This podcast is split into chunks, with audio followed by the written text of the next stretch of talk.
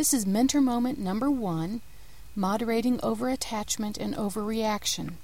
This is a series of podcasts based upon the book we give new faculty at our orientation, and the book is Advice for New Faculty by Robert Boice.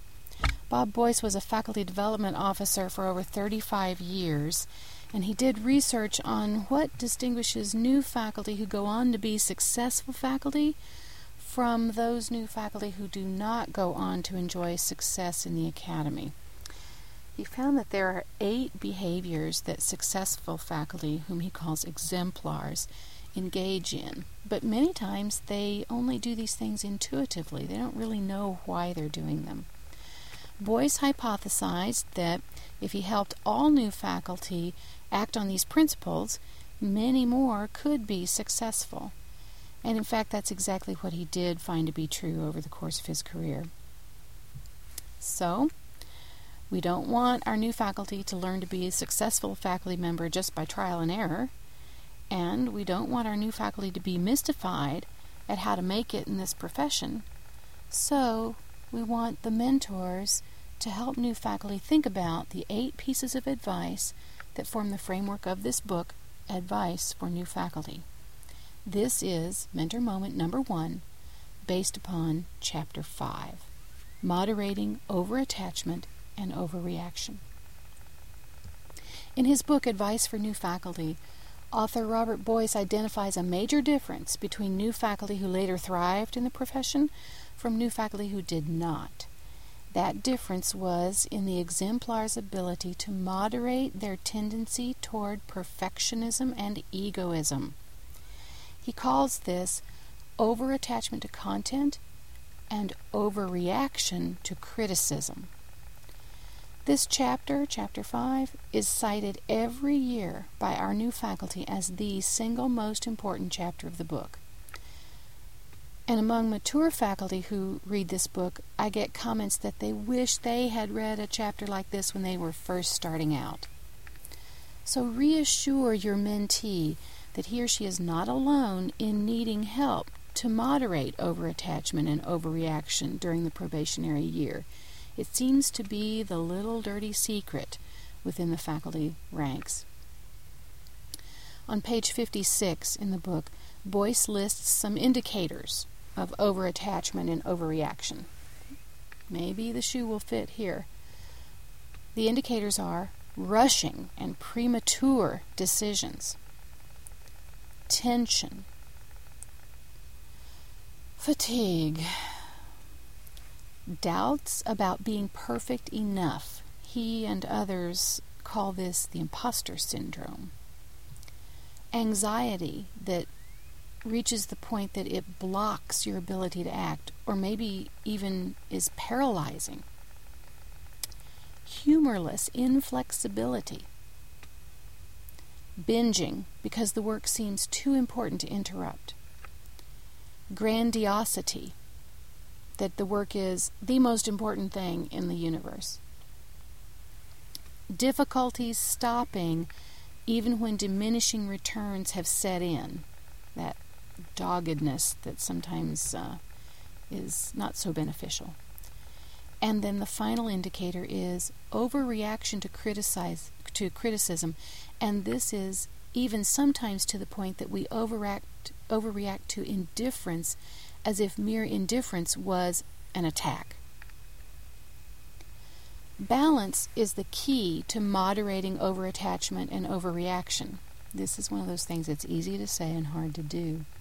But Boice continues on page 56 to point out that exemplary teachers spend, get this, roughly the same amount of time preparing for class as they spend in class. Yes, roughly the same amount of time preparing as they spend in. Exemplary teachers prepare fewer main points, but more examples of each, or more activities for students to do related to each. Exemplary teachers go to class without having everything perfectly prepared and scripted out. They are not overattached to their teaching content. In consultations, I often say that whoever is doing the work is the one doing the learning. So before your mentee spends oodles of time synthesizing vast quantities of information for delivery to students, pay attention to our metaphors here.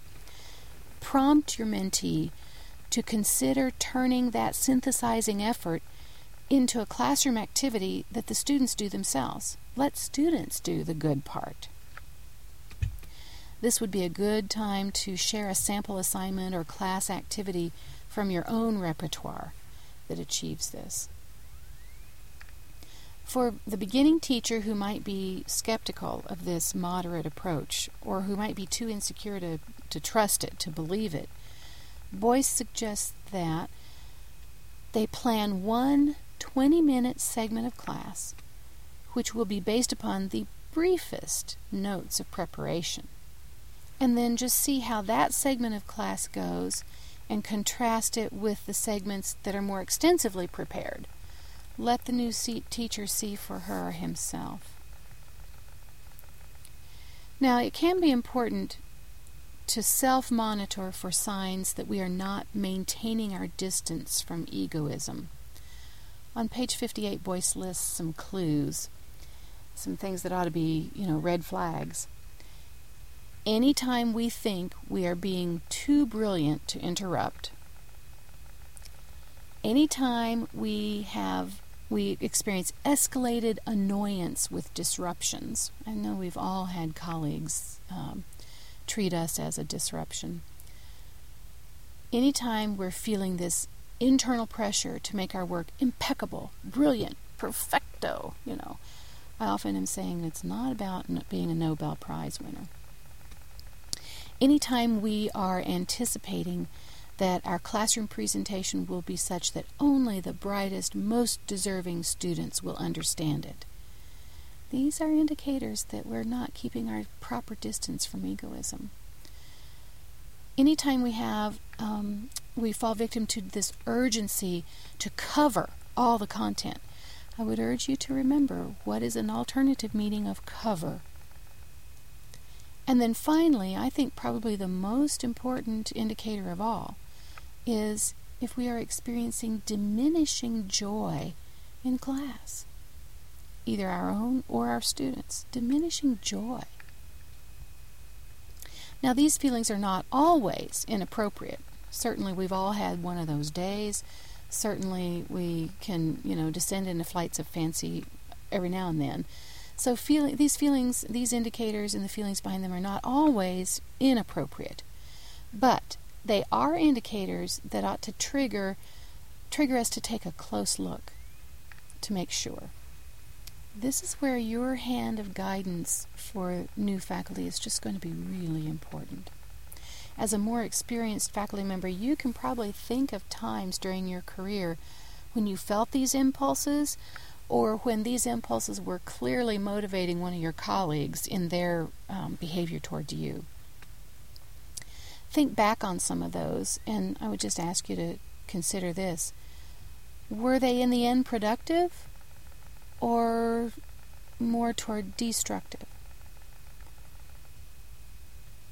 consider sharing your hard won insights with your mentee. One of the main tips for countering over attachment is, counterintuitively enough, to practice early evaluations. The longer we go without soliciting feedback on our performance, the more time we have to nitpick with ourselves and to establish unreasonable expectations. And you know how good we are at doing that. And those inflated expectations are almost sure to be disappointed. So, why set ourselves up for that? Why see your mentee get set up for that? On page 59, Boice writes Successful new faculty implement their own evaluations at intervals during the course of a semester. There's a couple of things to remember here. Successful new faculty implement their own. We're not talking about high stakes, external, summative stuff. We're talking about little bit along the way formative evaluation on something that's important to the instructor. On the pages following page 59, where he writes that, there are a couple of forms that Boice shows that new faculty can use to accomplish this. Very simply, the new faculty might consider implementing a one minute paper, and this uses the last minute of a class period to ask students to respond to the prompt What is helping you to learn in this course? What would help you to learn better? So you see, we're not talking about really complex things. Help your new faculty member understand that. New faculty could also use the survey function of Blackboard to collect anonymous responses to evaluative prompts like that. Sherry Dare, our teaching and learning technology specialist, would be happy to help them set this up. Simply have them call the help desk at extension 4544 to request the service. Or I've seen new faculty use paper pencil versions, and then to keep the workload down, they detail a small group of students to score and summarize, you know, to score in some way and summarize. Robert Boice actually recommends this, um, this strategy. I encourage you to help your new faculty member check the details of implementing this in the most economical way possible. And uh, Boice gives some more advice on page 61. You can always advise your mentee to keep it simple. Whatever method your mentee chooses, Boice recommends doing it about every three weeks. So, not every session by any means, but about every three weeks. The point in all this is to give up some of our perfectionism and isolationism by taking an action that can lead to improvement. Frequent, small doses of criticism are actually just what the doctor ordered. Mentor moment number one moderating over attachment and overreaction.